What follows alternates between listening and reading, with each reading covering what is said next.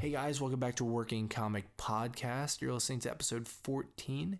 In this episode, I had the privilege of interviewing Seattle's very own Emmett Montgomery.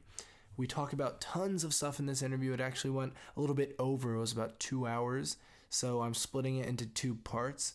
In this part, we talk about Emmett's early life and uh, stand up comedy, how his career started out here, uh, what it was like being on that nine to five plus grind. He was actually working over 60 hours a week, and then how he shifted into doing comedy full time, what it takes to run really unique indie shows, and sort of the rise of the Seattle indie comedy scene, among other things. Emmett is really interesting, and his stories are very vibrant and entertaining, and I hope you guys will enjoy this interview. Thank you. I'm here with Emmett Montgomery.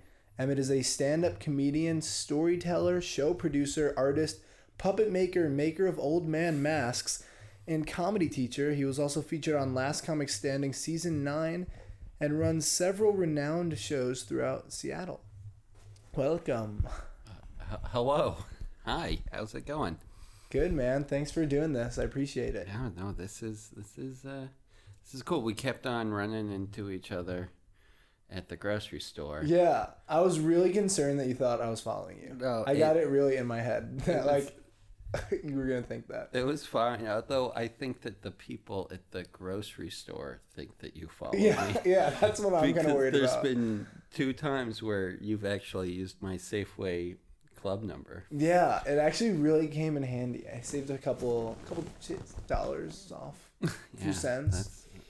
you know, it's actually it's my wife's phone number, and so they will uh, they'll sometimes because they they they'll call you like they'll be like thank you you know but they call me by my my wife's maiden name be like thank you Mr. Pittman and but that's kind of how I feel sometimes Yeah, um, I feel it. no it's perfect it is because she's a fantastic lady and I don't think without her support and her letting me do you know do, do things um, That's funny. because well i mean we've been married for about 10 years and it, well it'll be nine in august but, Congrats. um and when we first dated i had just started stand up and i had started a new job i had quit my my my big you know i managed a hollywood video and i was cli- climbing up the corporate ladder uh, who- Hollywood Video. yeah, who knows where I would be if I would have stuck with the company? I could be running things. Wow.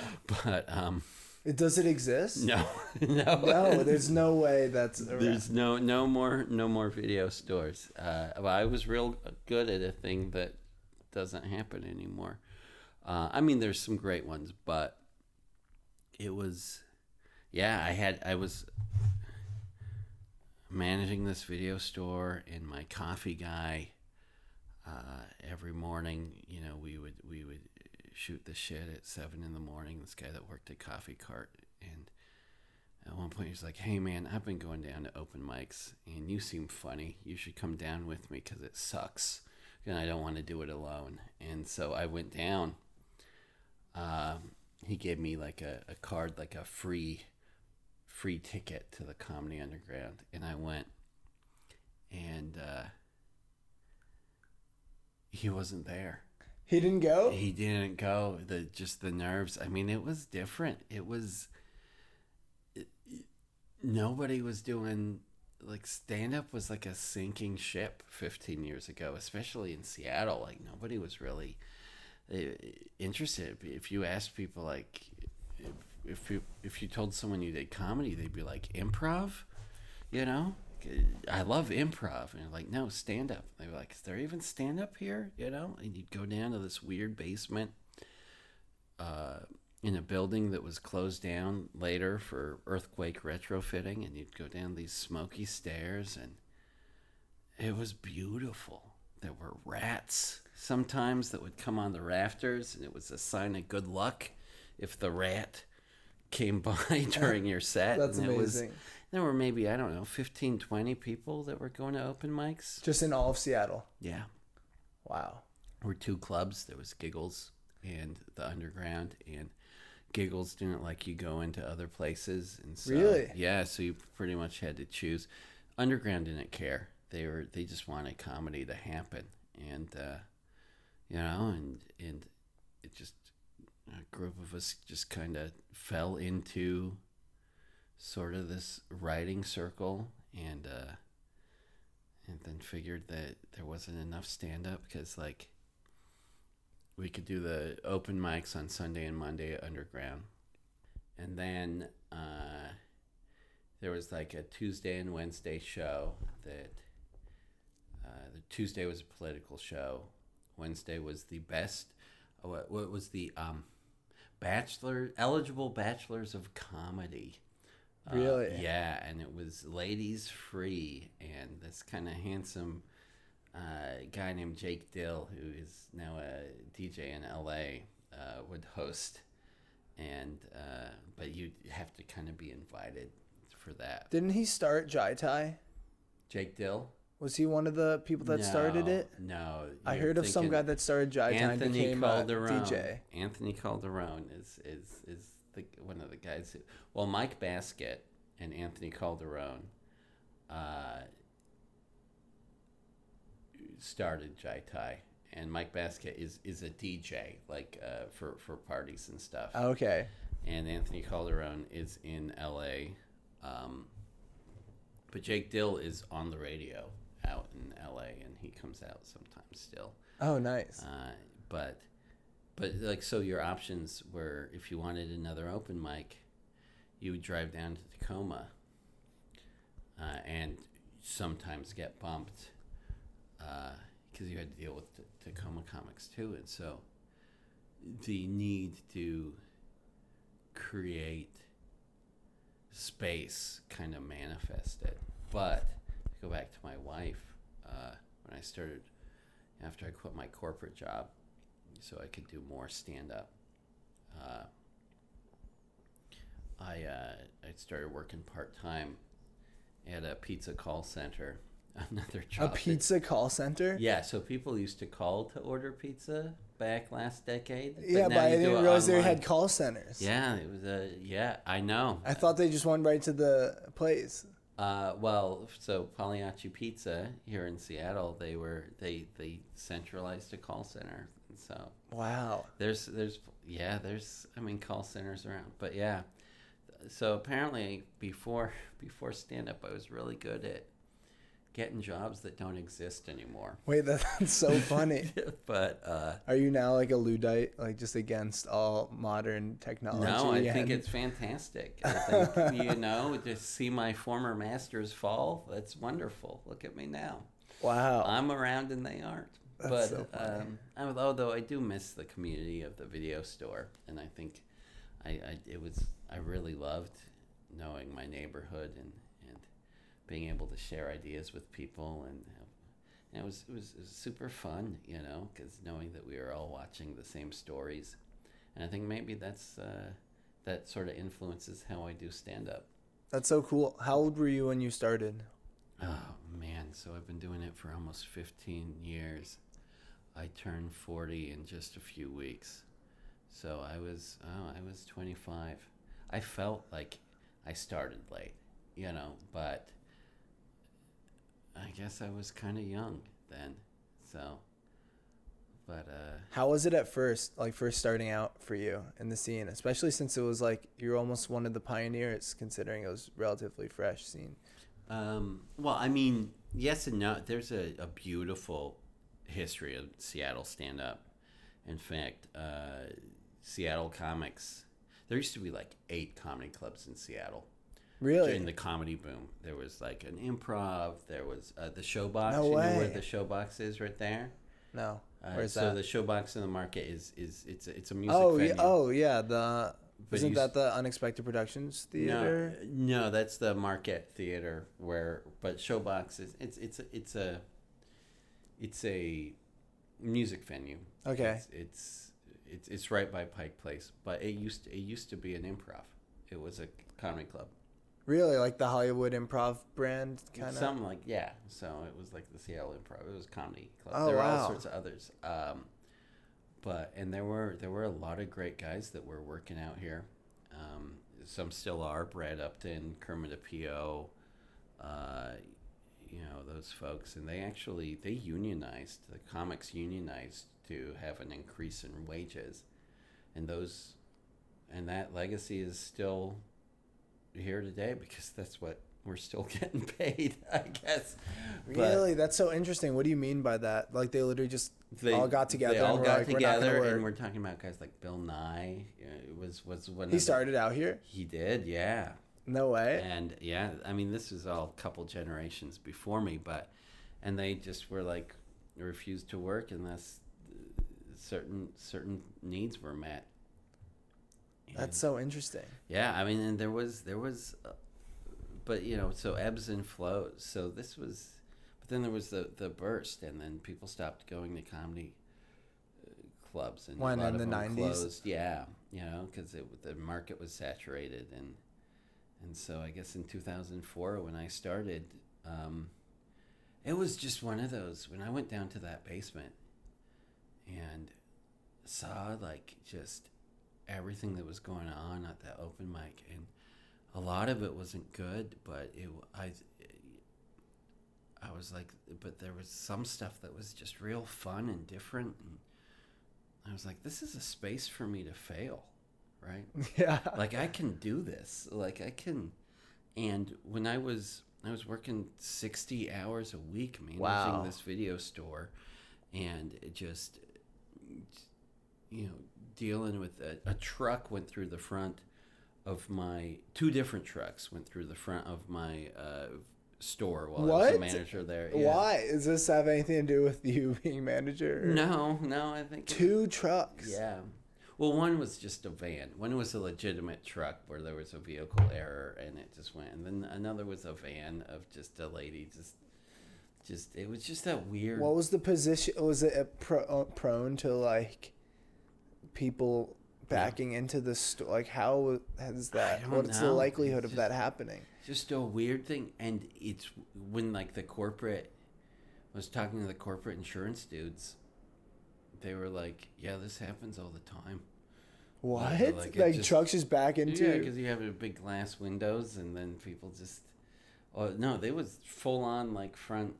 One of those my my opener, uh, my my shift leader. She she was was late, and I remember it was a big deal because she would have been checking in videos and would have been cut in half. Anyway, so I was working at Hollywood Video Wow. for uh, sixty plus hours a week, and so it would just stew, and then I would get that five minutes of stage time a week, right? And I wasn't necessarily talking about video stores or whatever, but I would have an outlet. My first joke ever was about topiary gardening, and it wasn't very good, and I couldn't tell you what it was. Uh, but I remember, like, that's how bad it was. It took months for me to get a laugh. But eventually I got laughs, and eventually I realized that I was very unhappy and that I wasn't making, I wasn't watching movies, I wasn't making art anymore. I was just a guy in a, a, a shitty button up shirt that I didn't even have time to wash.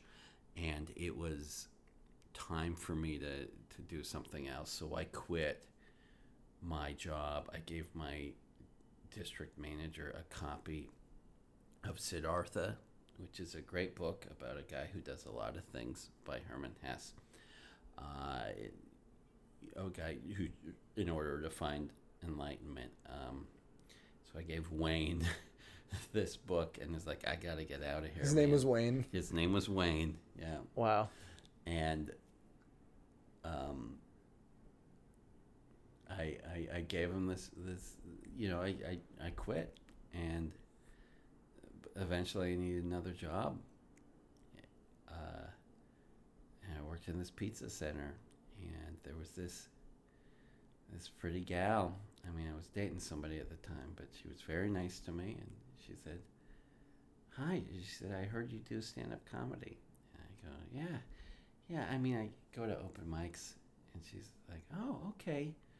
And she brought a whole group that Sunday, a whole group down to uh, that worked there at the call center, and that was kind of one of the traditions. That people I worked with would come and part of that, I think I got a little more more time, and you know that's Oh, because you, you brought like tons of people. well, Kate was bringing them, you know, but not just, but they were, Kate was invested in the other comedians too, but, and, um, and then started getting laughs. And then we started, we want, you know, this group of guys, we wanted more. So we had an idea to start, few comics were doing shows outside of the underground, but it, out of comedy clubs, but it seemed like a really radical idea, you know. Um, like there were there were bookers that would have these these one nighters in these road rooms, but it seemed almost like taboo to, to to do a show in the back of a rock club or something. And uh, we had a one of us had a friend who's bartending who was bartending on like a French pop dance night at this weird art space called uh, called Shack, the Capitol Hill Art Center, and it was like, "Hey, I can't lose this night. You guys should do a show." And so we did a show called Laugh Hole, and we did a month of these shows that were, it just landed that the first one was the day before my birthday and the day after my buddy Dan Carroll's birthday. And so oh wow. we were able to, and then between us, you know, we brought all the hip Capitol Hill kids, and the show was actually fun and good and in a cool space. And we we did these shows for this summer, and then uh, the manager of the Underground, Ron Reed, came down to the the first one and let us buy him a shot of whiskey. And it was like, whatever you guys want to do, I'll support you. And then uh, Wow. the owner of, of Giggles banned us from from uh, from performing there, which we already were kind of unwelcome, and uh, and then we started just just doing shows, and we created kind of a comedy collective called uh, the People's Republic of Comedy, uh, because the coffee stand uh, that my buddy had was called the People's Republic of Coffee, and for years that was sort of and we helped produce other shows and and and we we uh, Scott Moran uh, who directed Rory Scovel's uh, special. He saw what we were doing and he started designing posters for us and then doing shows with us and doing stand up and then we with a bunch of other guys we did a show called Comedy Night and it just went on. And eventually you started doing it every other things and the the collective fell apart. And So uh, what exactly was the collective? It was just a group of comedians that produce shows together. well so i mean it started out like the four of us uh, and, and peter gray was was part of it too. He, he kind of came up with the idea and, and the branding and and he did this real cool weekly show called comedy night which was i think the first indie weekly. Um, and the premise was he would treat it like it was a tv show. Um, and and audience when they were getting up for drinks they would duck so not to get in the way of the invisible cameras. And it was and the regular folks on that show were uh, me uh, daniel carroll uh, kevin hyder uh, scott moran. It was hosted by drew barth um, who is on the radio now here he's a producer in the radio and also a one of the, your your working stand-up comics in Seattle. Um, a guy named Jeff Dye, uh, a guy named Hari Kondabolu, uh, who are, I assume you're familiar with. Uh, Yeah. released a Netflix special. Uh, That's else? crazy. Oh, yeah, the, um, Andrew Slater, uh, a lot of great comics. That's so cool. Yeah, and then um, Matt Schmidt, we would write sketches, and we would do it. Some people That's would so do their awesome. same sketch every, their same, recycle their jokes. I would try to do d- it was I mean it was a complex mess of a show. It was like an hour and a half too long. We An would- hour and a half too long. Yeah, it was like a I three-hour show. It was like a three-hour show. Yeah, it was always ridiculous, and we would get, uh, just drink so much. It was at this martini bar called the Mirabeau Room that is is is no longer there, and it just, and that was a big part too. Like, but this thing that we were doing was caught on, and and and they really kind of and we brought Laugh Hole back, and we were kind of and and for a while the four of us were just these we were like this beautiful boy band of we were on the cover of The Stranger and. And Dan and I got in a lot of trouble because we'd go out drinking and we'd be at this bar and the bar would be like, "Hey, you're the comedy guys, right?" And be like, "Yeah." And they'd like, "Hey, do you want a free T-shirt?" You know, and they give us free drinks and have us wear their t- like if you wear your t this our bar's T-shirt on stage, right? And it was ridiculous. Wow. Couldn't last, and it didn't last.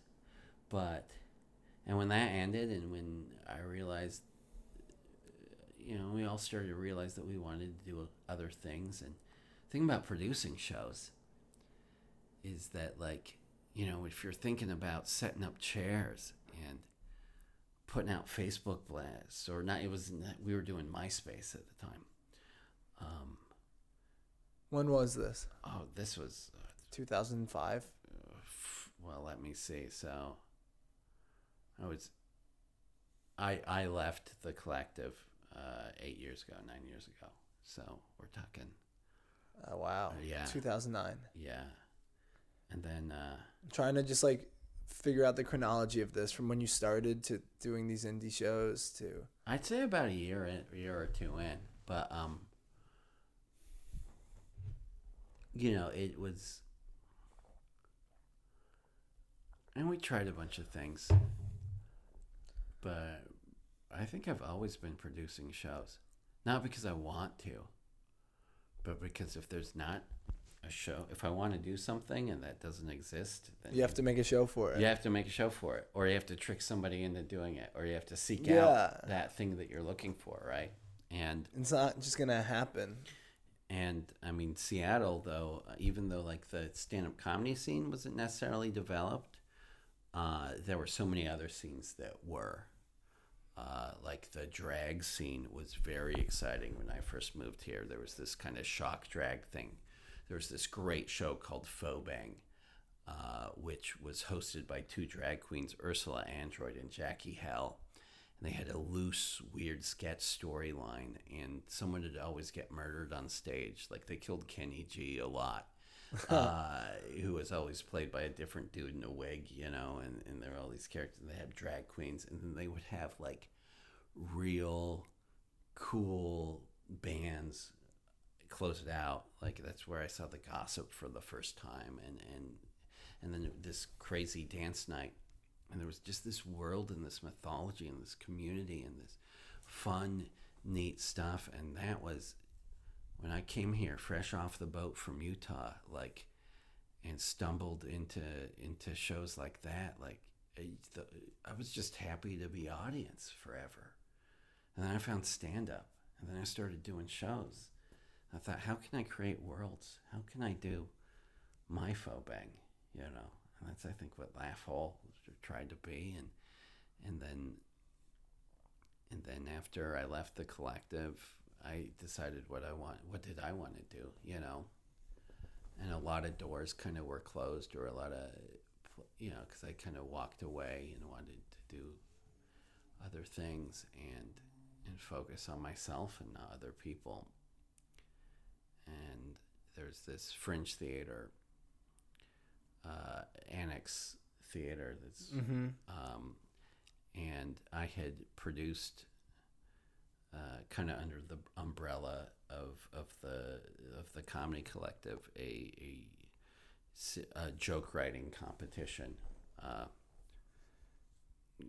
called I can't even comedy fist fight or something like that. Uh, there was this game we came up with a phrase off, uh, where uh, you'd start. You know, you, two people would have a phrase and then they'd finish it. Right. Okay. Um, Like that improv game. yeah, Yeah. kind of, but Yeah. but they would would get it like like a day before, and so and then the audience would vote, and so I think maybe my the thing about vampires was one of my favorite prompts, and this guy Ross Parsons who lives in uh, New York now and does stand up out there. His response to that was the thing about vampires is while not all Mormons are vampires, all vampires are Mormon. And it was a cool way to see that. And we That's we, great.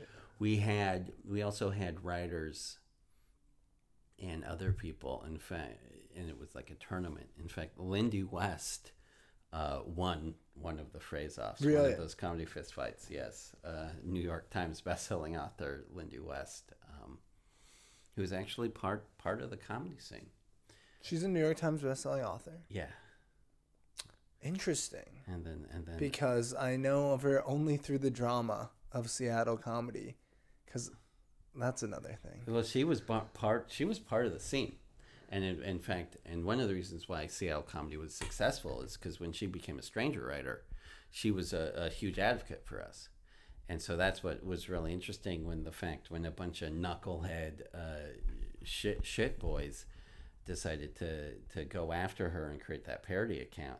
They were really just hurting Seattle comedy by sawing down one of its biggest allies Interesting. and and uh, but you know in her book uh, which i am mentioned in as someone who did stand-up comedy in seattle uh, and just one what people's you know that's been turned into a sitcom series so What I don't. Why don't I know that? What is this? What's the name yeah of the book? so it just got it's called shrill it just got optioned uh, and it's going to with Aidy Bryant from SNL. They're they're What? developing it. Yeah, well, that's I only knew of her name from that. I I just thought she was like a local Seattle Oh newspaper. no, she is she is a, a cultural influencer.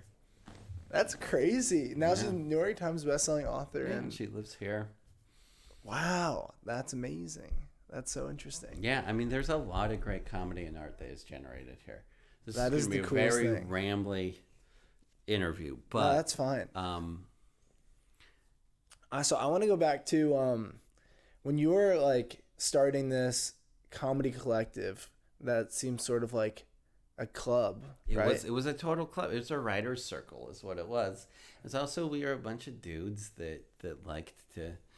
To, to drink together and we would have writing sessions every Wednesday at a place called the Satellite and we would just get drunk and then roll down and get on that eligible bachelor show and, and see what That's worked and awesome. didn't. I love that. it. wa- It was cool, and then you know, but then sometimes the the drinking or the the other stuff or the being cool took over the joke writing, and that's I think where where we kind of got in trouble. So two years in, you were already kind of like a local celebrity from comedy. I was very lucky, and I think that there was some resentment from the people who started before me and the people who started after me too. I think I just I slid in maybe at the right time. I I wonder sometimes because when I first moved here, I uh, when I first moved here, I almost got an apartment in the International District. Like that would have been like a five minute walk from the Comedy Underground.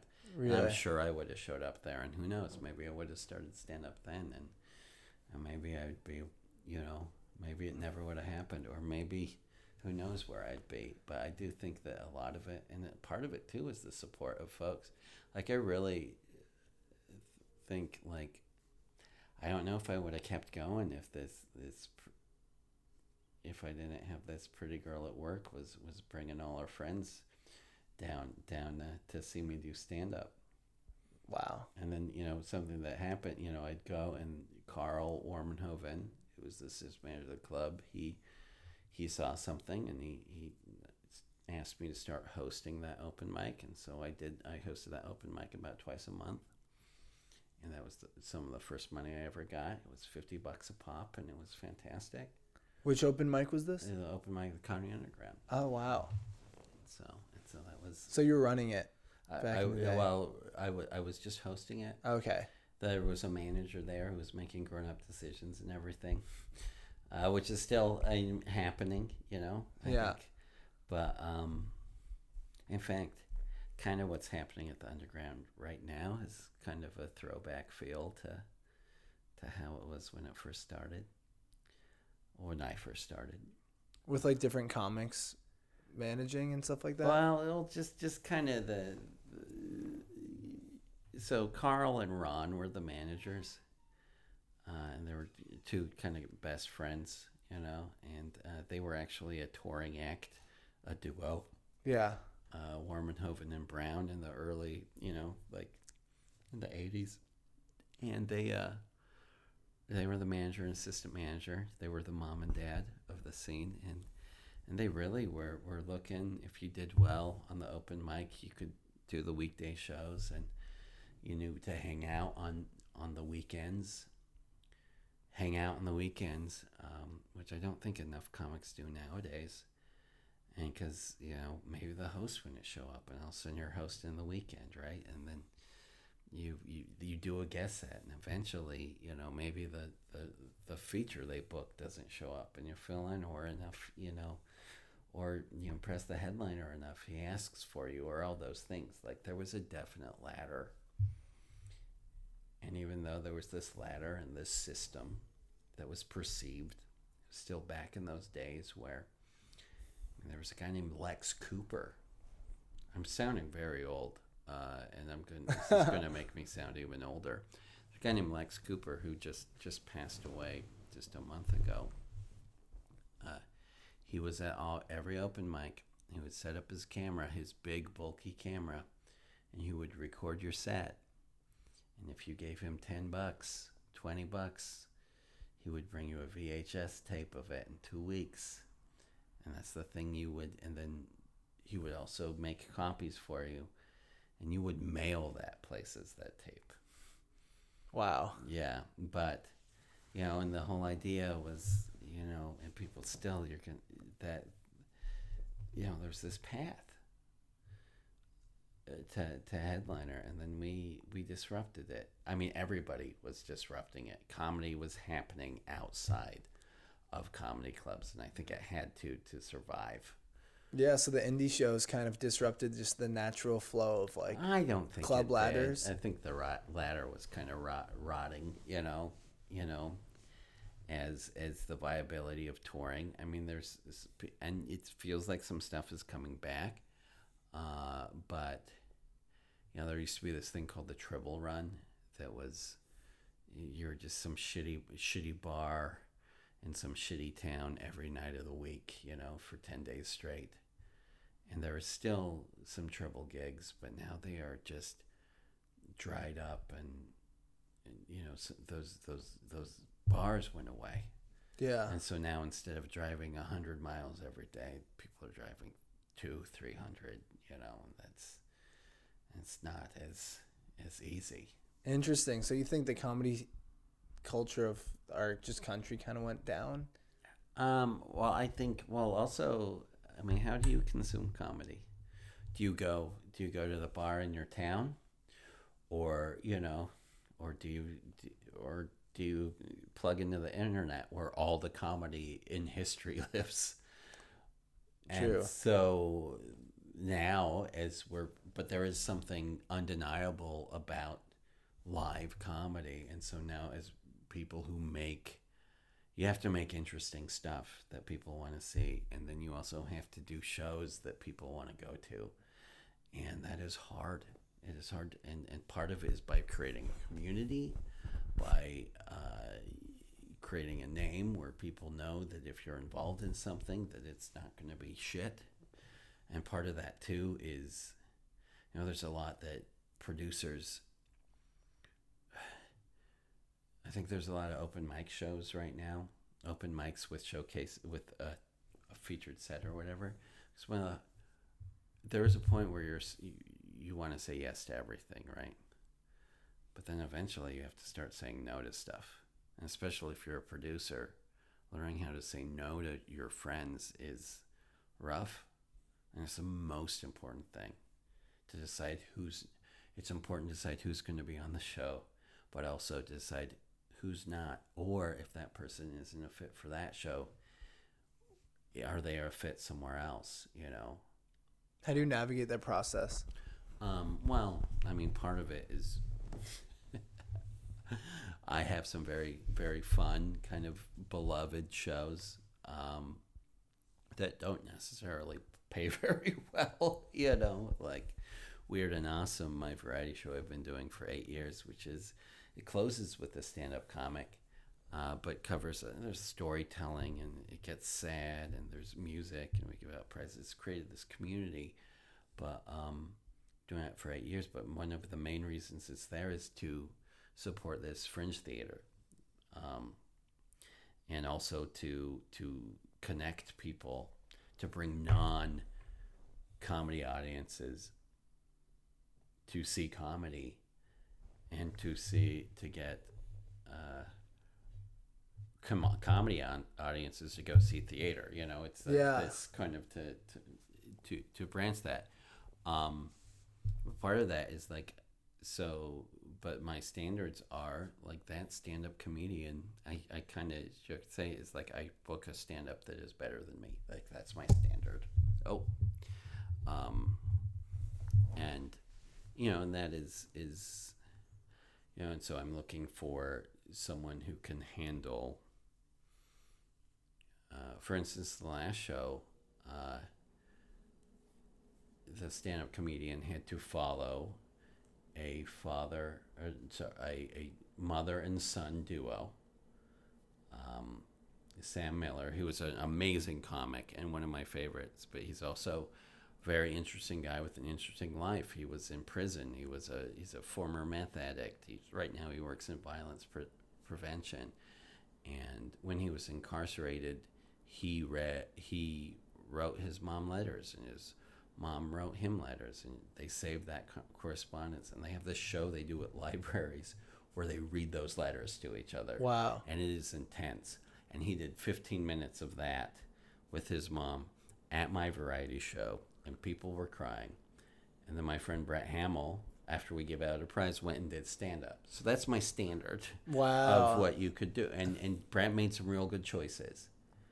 You know, he's been doing stand up for about a decade, and he made some good choices. He went light but still rel- relevant and put them in the right spot. You know, and it's it's those sort of. So those are my my that's my standard for that one stand up, and people kind of know that, right? But people, but I also the other even if maybe your stand up isn't what I'm looking for, I have opportunities on that show uh, where I have people do show and tell. I have people sing and tell stories. And so sometimes when I tell a no, I'm like, well, let's maybe figure out where you'd fit, you know, um, if That's they're really willing to go out of their, their comfort zones. And there have been some some people who I've said no to that I have said yes to later. You know, How do you Um, say no to people? Like, literally, what's. Oh, well, I how do you tell them it? what I'm looking for and kind of explain why, you know, and uh, so it's hard sometimes. Uh, right now, uh, I just started a new stand-up showcase with with Brett called Joke Tellers Union because this new bar opened up uh, that uh, has a beautiful stage and it's an underserved neighborhood. And I feel that there's not a lot of shows here for people to do long sets, but also for an audience to be exposed to, uh, you know, a midweek like show full of professional stand-up comics or you know, killers, right? And so that show is it's it's it's pros and semi-pros doing 10 minutes with maybe one guest set and then some then we have an author or musician doing something That's really cool. um, and then maybe the guy who closes it out does about five minutes too and we're also but brett and i are both bearded dudes you know bearded white dudes with dogs we love married to Jewish women, right? So we have there's a cer- certain kind of niche that's been filled, right? And Yeah. so you know, people are we're very lucky that we've been endorsed by The Stranger. People have been very excited about that show. Um, our first month has been very good, good, but people are now asking to be on that show, and part of it is like, man, we already have two bearded white dudes, so you know, So shave. we no, we have to have a reason someone- to have have someone someone else, you know, because we want for the show to be successful, we need a diversity of of of, of voices, of material, of life experience, you know, and if you go that way, uh, you know, you'll also get a, a fairly diverse lineup as well. Mm-hmm. Um, but uh, I think there's some people who are pretty who have approached and been like, I'd like to do a show, but I understand that maybe there's a lot of beards on that show. There's other people who who, who haven't been the best, but you know, you can also say we're we're packed up or we're looking for a specific thing or let me. There's easy ways. Sometimes.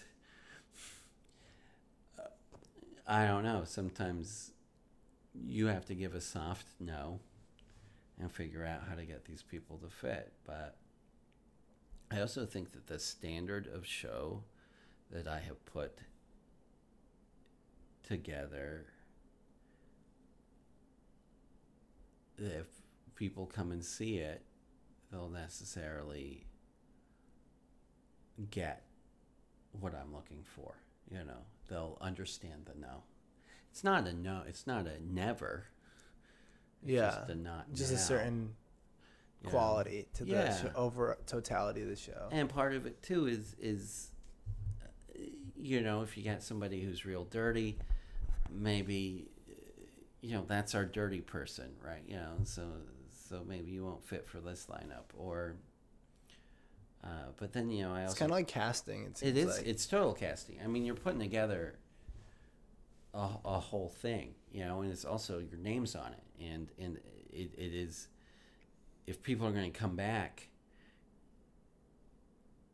you know, it's not just just that show that that night that you're protecting that that you are, are promoting that you are building. You're building all the nights after it.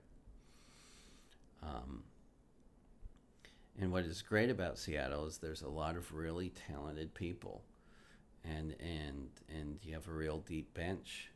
Uh, and what's great about stand up is it's not static. People grow in this, and people take some real amazing leaps. People also do some real incredible and terrible falls, though, too. yeah. know? and uh, you know, and I think in anything there are people that focus on being comedians, whatever that is, their image of what a comedian is, and then there's people who focus on jokes, creating jokes. And I always kind of gravitate more to the, the joke makers than the, Yeah, just the like comedy. not necessarily comedy just jocks. through the medium medium of stand up. Yeah. I'm. uh, There's a lot of.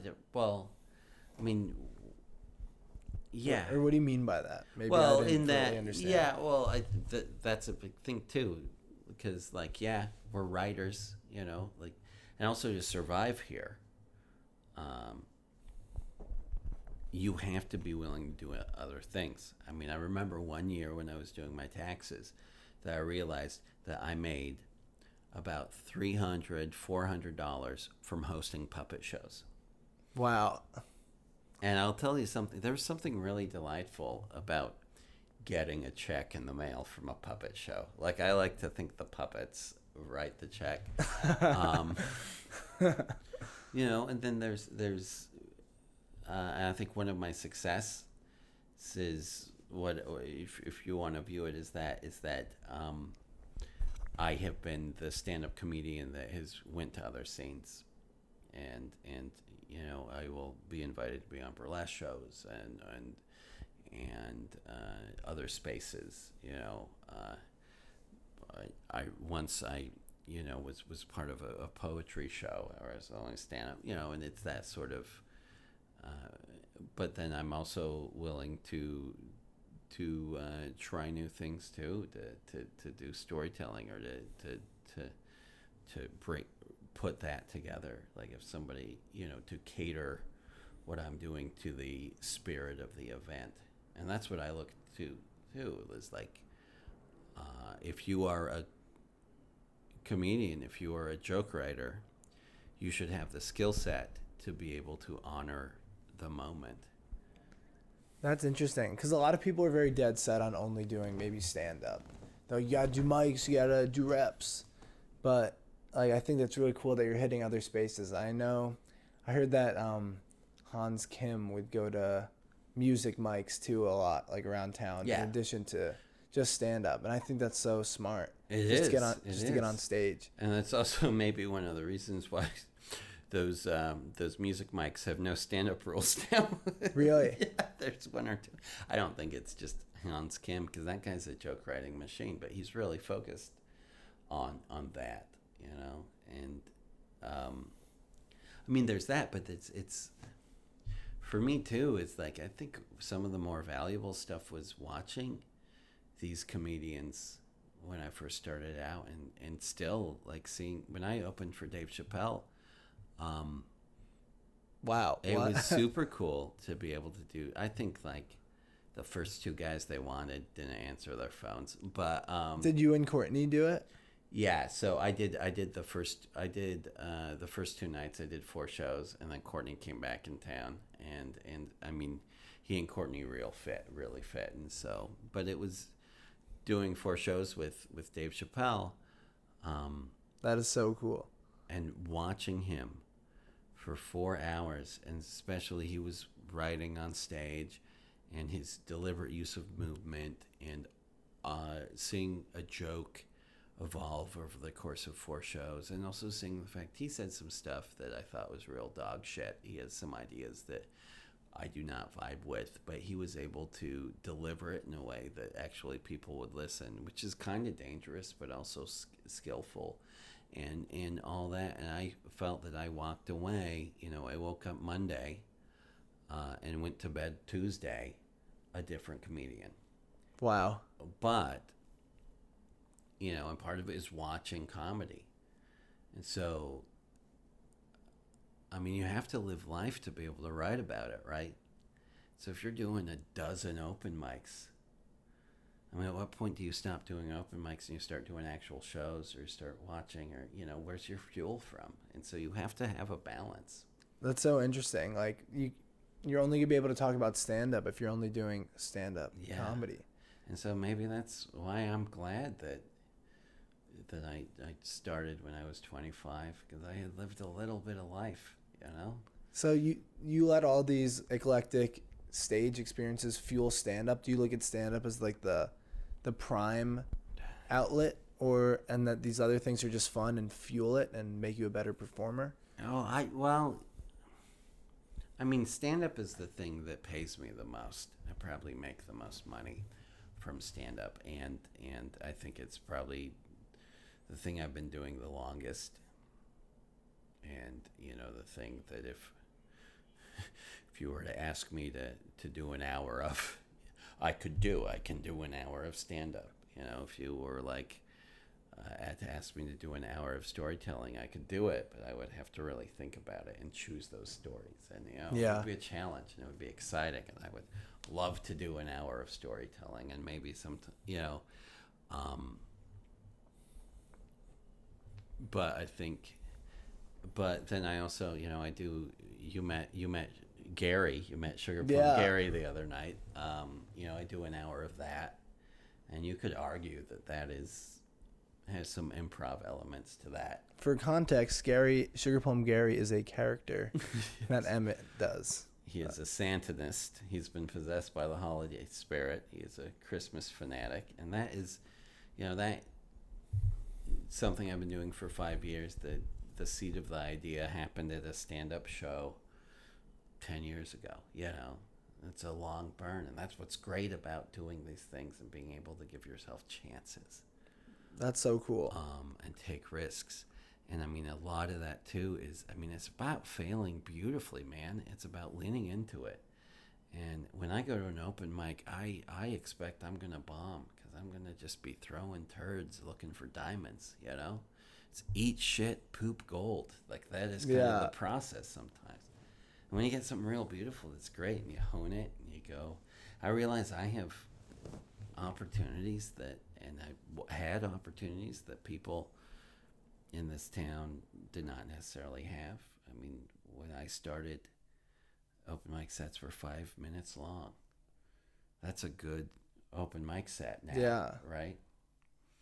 Um, I'm able to bully that five minute open mic set. Not bully, but uh, I'll get offered it, you know, or they'll give me a few minutes because I guess it's my senior citizen discount.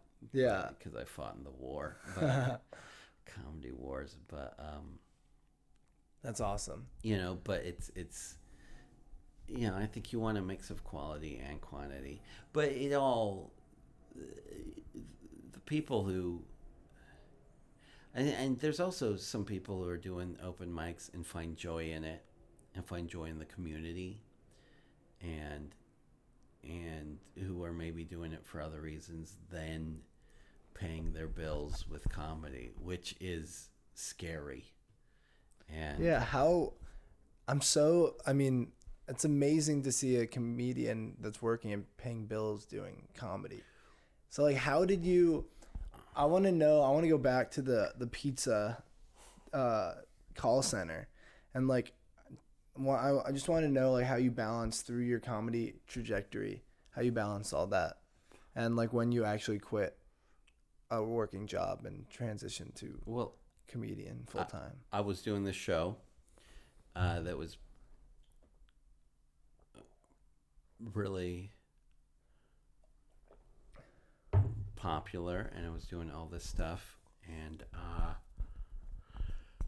and what happened is, you know, I was working nights at this pizza call center, and so I was really limited what I could do, and eventually, um, because I had some management experience, and uh, I had a certain skill set. I was offered a position as the daytime catering coordinator, just large scale pizza orders to to companies, big companies, during the day, and it was a fun, challenging job, and it opened up some stuff. And then here I am. I'm back in the. I'm in a cubicle now, you know, working 40 hours a week, probably working on comedy 40 hours a week, 20 to 40 producing shows, uh, not just with the Comedy Collective, but also working with uh, doing. I did a post-apocalyptic variety show for a while, and, and also doing other, you know, just doing dumb, beautiful things, and um, I started fucking up at work, and I had to decide. And they were like, "Listen, you're not focused." And I was so fucking up in comedy too. Like I was just draining myself and they're like you know you can choose like maybe you focus at work and do that you know and i had just gotten married and with you know I got married to this uh, this pretty girl i met at this call center years ago she uh, she was working at uw at the time but i I quit the job. I quit the day job. And I did, I took all the comedy work I could, and I was able to make it work for about three months to live off that. But, Yeah. you know, like you kind of take every, all the one nighters you can, and then you're not, they're not going to have you back for a year, right? And so it was, it, and, and also, I don't think I was necessarily. This was eight years ago. Uh, I mean, what's that going to be like a road feature? It, I don't drive too, and so that's an interesting challenge for me. But, uh, but then I I got this part time job at an art museum as a security guard, and that was such a great job. It was people watching and daydreaming, and they were flexible. I was working two to four days a week, and they were pretty flexible. Uh, and and I worked there until I got Last Comic Standing. But there was some resentment because I'd be, you know, sometimes I'd be working a private event at night, and you know, I was thinking, man, like my whole paycheck at that museum was sometimes one show somewhere else. And it's like I have a, you know, I have this job that pays me twelve dollars an hour. Uh, that I do, you know, twenty hours a week. I have a job that pays me two hundred dollars an hour. Yeah. That I do like two hours a week. Like how Yeah. can I how can I balance that out? You know? And I mean it was and then eventually it came it, it, it came time for me to to leave and we were in a place where where that would where it was with the support of, of Kate, you know, that, that we were able to to make it work. And and I was last comic standing helped me get into NACA and you know I, I had a college agent for a while and that was great. And uh, doing some theaters and stuff. Doing having finally I was it and then I stopped being able to get out of bed. And we were talking about it a Yeah. little bit Two years ago. yeah, and it turns out that like you know I was flirting with diabetes. Uh, I had, my back was all fucked up. My PTSD was got reactivated, and I really had to figure out how to survive. I almost went- went away, and You almost went away. I almost went away. I uh, there was there was there was a few few few things. If they had wouldn't have caught that stuff, uh, who knows what would have happened. Really? But I was Diabetes related? diabetes and some other stuff. Like it just it was um I was I was I was a huge stroke risk. I was Wow. yeah. But here's the thing because of the diabetes, I had to lose all this weight, right? And then when I was, you know, my weird basement show, uh, the Magic Hat, this this this str- strange little show I do every Monday. I remember laughing and coughing at the same time, and feeling a tear in my body. And I had herniated myself, right? Oh my god. and it what sucked it was a week before I was supposed to go to San Francisco uh, Sketchfest, uh, which I mean festivals are such a wonderful thing. To, I've always been very fortunate to to get to do all these cool festivals, but um, I had to have they had to, they had to push my guts back in my body. Um, and you know it's a real you hate to cancel a gig but when you have a good excuse you know Yeah. it's a fun email to send but um Jeez. If i hadn't of gotten the diabetes and had to do the work on myself and lose all that weight and change my diet they said when they were you know getting ready to cut me open they're like you know you would have probably stroked out during the surgery but in this case but today you're one of the healthiest guys we're cutting up Wow. But then you know That's you come out of these things and then you go you go through a month not being able to lift over 10 pounds and you you start thinking about what are the choices and what do i want to do? Like who do i want to work with? If you have just if you have almost went away now that i'm here now that i'm still on the planet and then you see people you love go away and leave but you're still there you i think it's really important about deliberate choices and i think i am very fortunate to be in a position where people pay me to do the things i love whether it be jokes you know or tell sad stories or put on footy pajamas with santa claus faces Yeah. for the feet and and talk to people about the nightmare of Christmas for an hour, or write something, or host something, or or you know, and all of it is because over the last 15 years I have made some real fucked up decisions, but it's gotten me into this beautiful place. I think a big part of it is just keep trying and with the intent of making something beautiful, not always getting there. But you know what they say, you know, if you try pissing at the stars, maybe you'll miss, but at least you'll get the moon wet. Yeah. you know, or something like that. yeah. Yeah. But um but I mean there were after that I mean there was a dark period where I was I my I wasn't making the income that I I, I used to and sometimes I get some real nice big paychecks and it's sporadic and weird and you have to save for that and you have to you know I make maybe half of of what I made when I managed a video store. Really. But I feel my quality of life is much higher than it is. I also, you know, I get to travel and I have some great friends and I've had some fantastic experiences and you know, like I I, fuck, I did Sasquatch last year. That was real fun. At the you know, I do these rock. I got to do a rock festival three times at one of the most beautiful places in Washington and and and see some amazing bands and and you know uh, Yeah, you live the life you want to live. Yeah, or or I live yeah something. I also get to make weird puppets and get people to wear them and do all sorts of stuff. So cool. So right now, are you back to also working part time?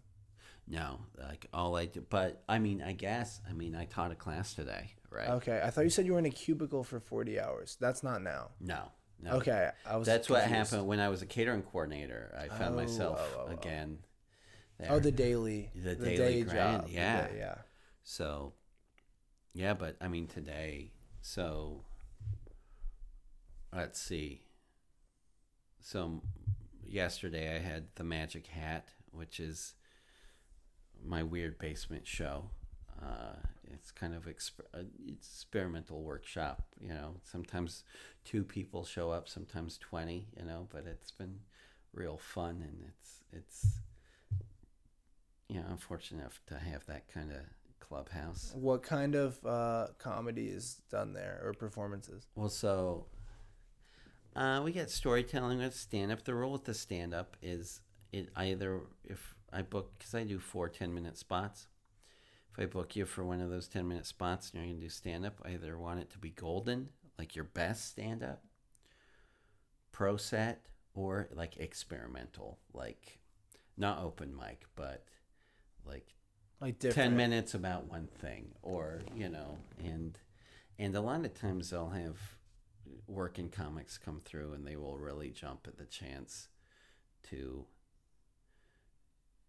to to use that 10 minutes and uh, um, like grant lyon who was recently and he has this whole he has all these american history haikus Wow. and so he did he did that for 10 minutes once or or but yesterday uh, one of one of the things we also have is the audience members can put their name in this hat for the chance to do something intentional for five minutes and uh, one of the bartenders at the bar at the rendezvous he wasn't working that night and it was his only chance uh, his schedule is changing. It was his one chance to see the show. So he came down and he put his name in the hat. And he had a letter that his father had sent him on his 33rd birthday that he had never read sober. And he read that letter from his father. Wow. And I mean, people were crying and it was funny at points. And there's thing. And then, uh, so that sort of thing happens. And then other times, like I have, have clowns, you know How is it different from your variety show? because it's in a basement. Mm-hmm. Uh, there's very little tech and spectrum. We we sometimes we turn off all the lights and tell secrets to each other. It's been described as more of a cult than a comedy show. Which uh, one is this? The Magic Hat. This is the one on Yeah. Mondays. Yes, and the Weird and Awesome is, I mean, there there's still community based shows, but that one it's at this amazing the- 99 seat theater with a, a brilliant sound guy named and sound and light guy named Alex King, and we we, you know, I'm able to get all sorts of we have dance acts, we have a huge stage, you know, and And it's spectacle. Wow. Are you? That's so cool. And you're able to fill. Are you able to fill it up? yeah, it's either sold out or not at this point, you know. Uh, so we had uh, the last show because we're competing with the Sun. We had we had uh, like 75, 80, and but then the two shows before that were sold out. And So- do you just do word of mouth advertising? Uh, so I work partner with the venues. Um, we have a real cool poster that Isaac Novak did. Uh, that is hanging in various places. Is that the one with the beard? no? There- there's a really cool poster I saw of just your beard. On, I don't know. Oh, like me as a skeleton, and then the I beard. think is so, going- yeah. that is a great one. That was for his Central Comedy Show. Now this was uh, for uh, City Arts described the show as the cabinet, as a cabinet of wonders, and so it's me opening my chest. I also tend to say the phrase "open your hearts" a lot when I bring people up. And so it's opening my chest and having all these things that pertain to what the show is happening. It's a it's a real cool, beautiful thing. Um, but uh, and then you know there's Facebook advertising that theater does, and then there's ticketing blasts and stuff. But I also have, I would say half my audiences are people I know that have been coming to that show for a long time. I think that there is a repeatability to that show where people come and they want to bring another group. And part of it too is my wife is co-producer. Uh, we have a great team of people uh, in extended family in that show that are advocates for that show. Uh, I've officiated two weddings of That's audience insane. members in the show. I blessed a baby in January because one of those couples uh, did it uh, That's insane. and had a child.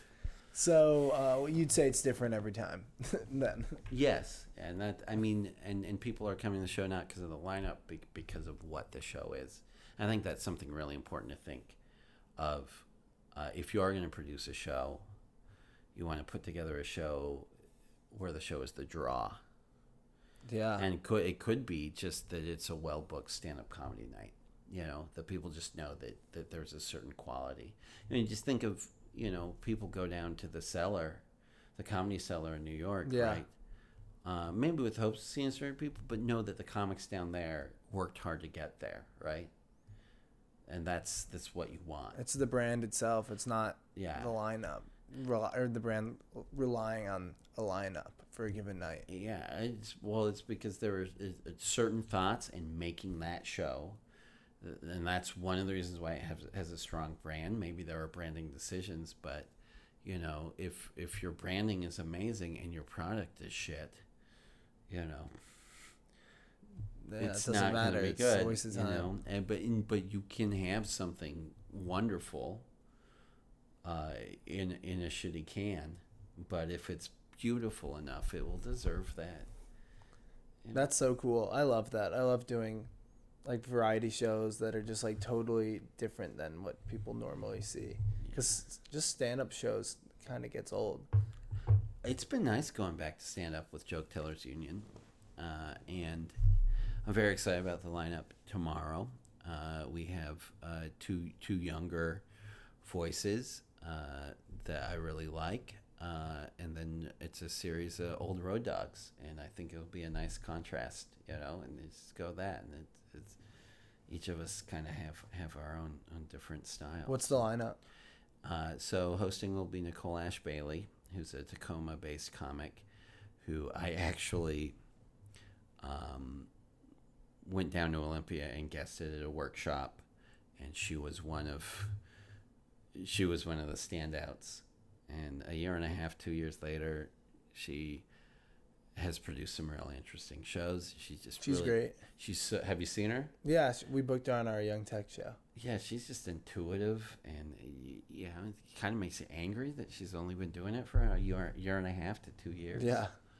but there's something. In fact, on my uh, the next weird awesome, uh, which will also is two days after my 40th birthday, uh, she's closing out the show. I was Really? thinking about. I just I was thinking about. I wanted some someone special. She has co-hosted the show with me before, um, and brought something. But I just I just love her jokes, and I think that there's something just. She'll just bring a real distinct and beautiful voice to that show. When's that next show? June third. Okay. So at Annex Theater, but um, so she's hosting because she came and she did the, uh, she did just uh, a, a ten minute spot uh, at I think the second show, and she just killed it. And the way we've deci- decided to book that show, Brett and I, is um, we are taking if someone does well in the room we will invite them to maybe come host. And we are treating a lot instead of treating host as a, pos- a burden position or an opening position it is a position of honor. Because otherwise it's brett and i are hosting Yeah. you know because we really want people who are going to own that room. And then you know. I heard like I think in the past that hosting was more of a prestigious, or maybe other scenes. Yeah, there's other scenes where that where hosting is is is and it's a great skill set. I will say that I probably get paid more to host things like non-comedy stuff, fundraisers, uh, showcases, variety It hours. goes into so many different Yeah. areas. and, and and and to be able to you have to read a room you have to have uh, a variety of material that will work in different situations you also have to learn how to be selfless although i've turned that around and i mean i host two shows that are all about me you know Yeah. we're awesome with Emmett Montgomery is is is my show i am i'm the star Yeah. I am, I am, uh, you know, I am the meat, and everyone else is the bread in my sandwich. You know, And Yeah. it's it's fun, you know. But you also, I do know that because I am, because it is my show, I have to set up every single one of those performers for success. Because we're a family, we're in it together.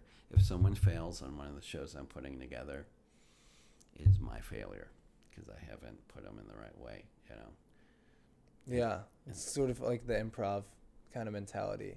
Yeah. You have to have everyone's back. Yeah, well, and I think that's, you know, it's a because it's it's your baby. You know, I think everything kind of has to be great and intentional. You try to be beautiful, you know, and, and sometimes you are. I think that's there we go. So we have Nicole uh, is hosting, um, and then uh, Tony Daniel, who's a great working comic. He was one of the working comics when I started. Uh, I've done the comedy competition with him a few times. He's he's coming to, to do it. Um, he's a cool guy from Detroit. I really really love him. Um, then we have um, Jordan Seaver. Uh, he has two last names. He is uh, this guy. He and his wife are traveling the country right now in an RV. Uh, he was he reached out about shows and he I guess he was a big part of the Boston sh- sh- scene and I checked uh, I reached out to some mutual friends and he got a glowing reference and his tape was good and he did he told a real kind of tragic story at Magic Hat last night and now and but I could tell that he's going to be good at stand up right? He has those sensibilities um, me and Brett of course Brett Hamill and then um, Adam Kessler, who he's he's like an Eastern Washington, Central Washington uh, kind of road dog who like is probably my favorite Facebook friend because he posts the most awful puns. It is just so beautiful. These punny, shitty one-liners, and uh, I have I've never worked with him before, but uh, he will be closing the night. And then Kayla Ruth, who is just Uh, she's been sitting on my comedy class, and she's just such a one-liner master, and uh, she is so completely awkward on stage, but she has owned it so much that That's like, you just fall in love with her, and and then um, I'm not going to be doing stand-up because we always have a non-stand-up act, and uh, we had to push some stuff around. So I'll probably be doing a show and tell. I have collected over the years a lot of books by a woman named Anne Geddes, who maybe are, are, are No, I have no idea you were that is. so young that you do not know. So Anne Geddes was very famous for. You've probably seen some of the pictures of like you know like the newborns dressed as like animals or turnips, or in the flower pots, or your mom's had Maybe. had these I'm calendars. not sure. Well, she th- there are these terrifying photo books of babies dressed as vegetables. Um, I have That's a great way about three of them. Uh, we recently moved, and my wife kept on saying, "Did do we have to have these books?" And I'm like, "Yes, yes, we do."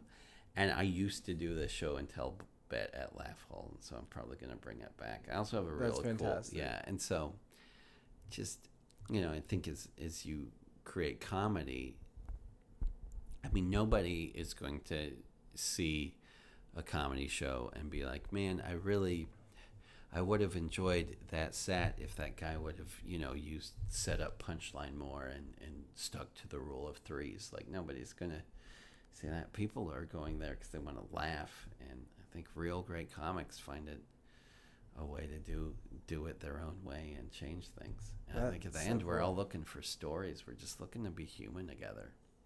Do you find that your experience in other scenes is what like lets you even book these different types of acts? Like you have an ability to book these eclectic acts, but it's like where do you even start? I mean, I think it does help, like, uh, that I have performed well in other scenes, you know, and then that will give you some cred or having a good show or, Yeah. you know, and a lot of these, you know, and I try to approach people as, as peers and, and, and friends, you know, because I think we're all sharing the same impossible dream uh, it does help, and and and it is, and I do feel that sometimes I have kind of an unfair advantage because I was at a City Arts magazine party because I was they I was one of their artists of the year one year. It was when I the year I was on TV. I was put on this list of artists of the year, and so I'm at this this fancy party, and some some art guy um, introduced me uh, to to some musician dude. Is hey, this is Emmett. He's the he's the f- funniest comedian in Seattle. And I just asked him like, how many stand-ups have you seen? And he's like, oh, just you. And I'm like, oh, I guess I am. you know, it's kind of easy to to get that rep of being the comedy guy when you're the only guy in that space. You know, and I feel lucky in in being able to have discovered new spaces. I also see comics now doing that. Comics in Seattle. Uh, I think Alyssa Yeoman and Natalie Holt and a bunch of other great comics are are finding new spaces and asserting themselves and trying new things. So, Alyssa Yeoman and and that whole crew, you know, did the the cool those three sketch shows at at Washington Ensemble Theater where they created a a uh, a, a whole team of, of, of comedians and uh, and What do you mean? so uh, they did a show called Alyssa Explains It All. Uh, yes, yeah.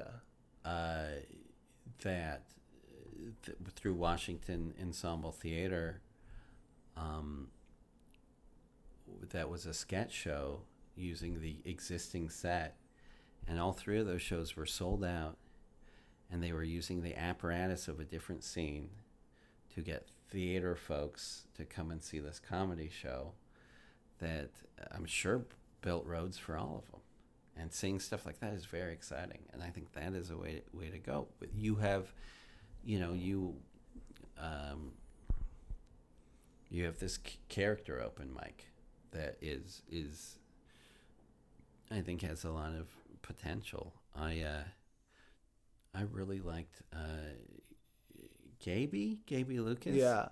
I think you know. I think I'm gonna have her come check out the Magic Hat, and then we'll decide if there's something I can can use her for. You know, down there. She's know? great. Yeah, and it's she seems like somebody who's who's who's willing to do things outside of just yeah. Sometimes you just want people who are gonna be. That was her first time too. She First killed time- it First doing time. character stuff. Yeah, well, I mean, just she's wearing that football, um, you know, and then there were were other people, so you know, that's Yeah. just kind of how it is. But um, I mean, but I think a big part of it too is is is you want to consume cool art too. You want to keep being inspired. I mean, and even just like finding. It doesn't even have to be comedy, man. Like a, a good, sad story. I think it can make. I mean, uh, where do where do great jokes come from? Tragedy Yeah. Horrible things. We're processing horrible things and turning them into good or palatable things. So, yeah. You just find things that make people feel. Yeah. Well, I think that's what really is people go and they want to feel. Uh, yeah. And I mean, laughter is great because it's positive emotion. All right, guys, so we're going a bit over time. We're going to resume this episode in a part two that is coming soon. In the meantime, uh, stay tuned next week for an interview coming out with Ryan O'Flanagan. He is a uh, original member of YouTube sketch comedy series Dead Kevin and a star of the Netflix original series American Vandal. Hey guys, thanks so much for tuning into Working Comic Podcast. There's a new episode every week where I interview writers, directors, comedians, producers, any kind of creative thing you can think of, and also the business side of things. So, club owners, agents, managers, festival runners, all that stuff. So, tune in every week. And uh, also follow me on social media at the Austin Nasso on Twitter, Facebook, and Instagram. And you can also catch me on YouTube with Cha Bros. C H A A Bros. One word. Uh, we have some funny videos up, so check it out. Thanks, guys.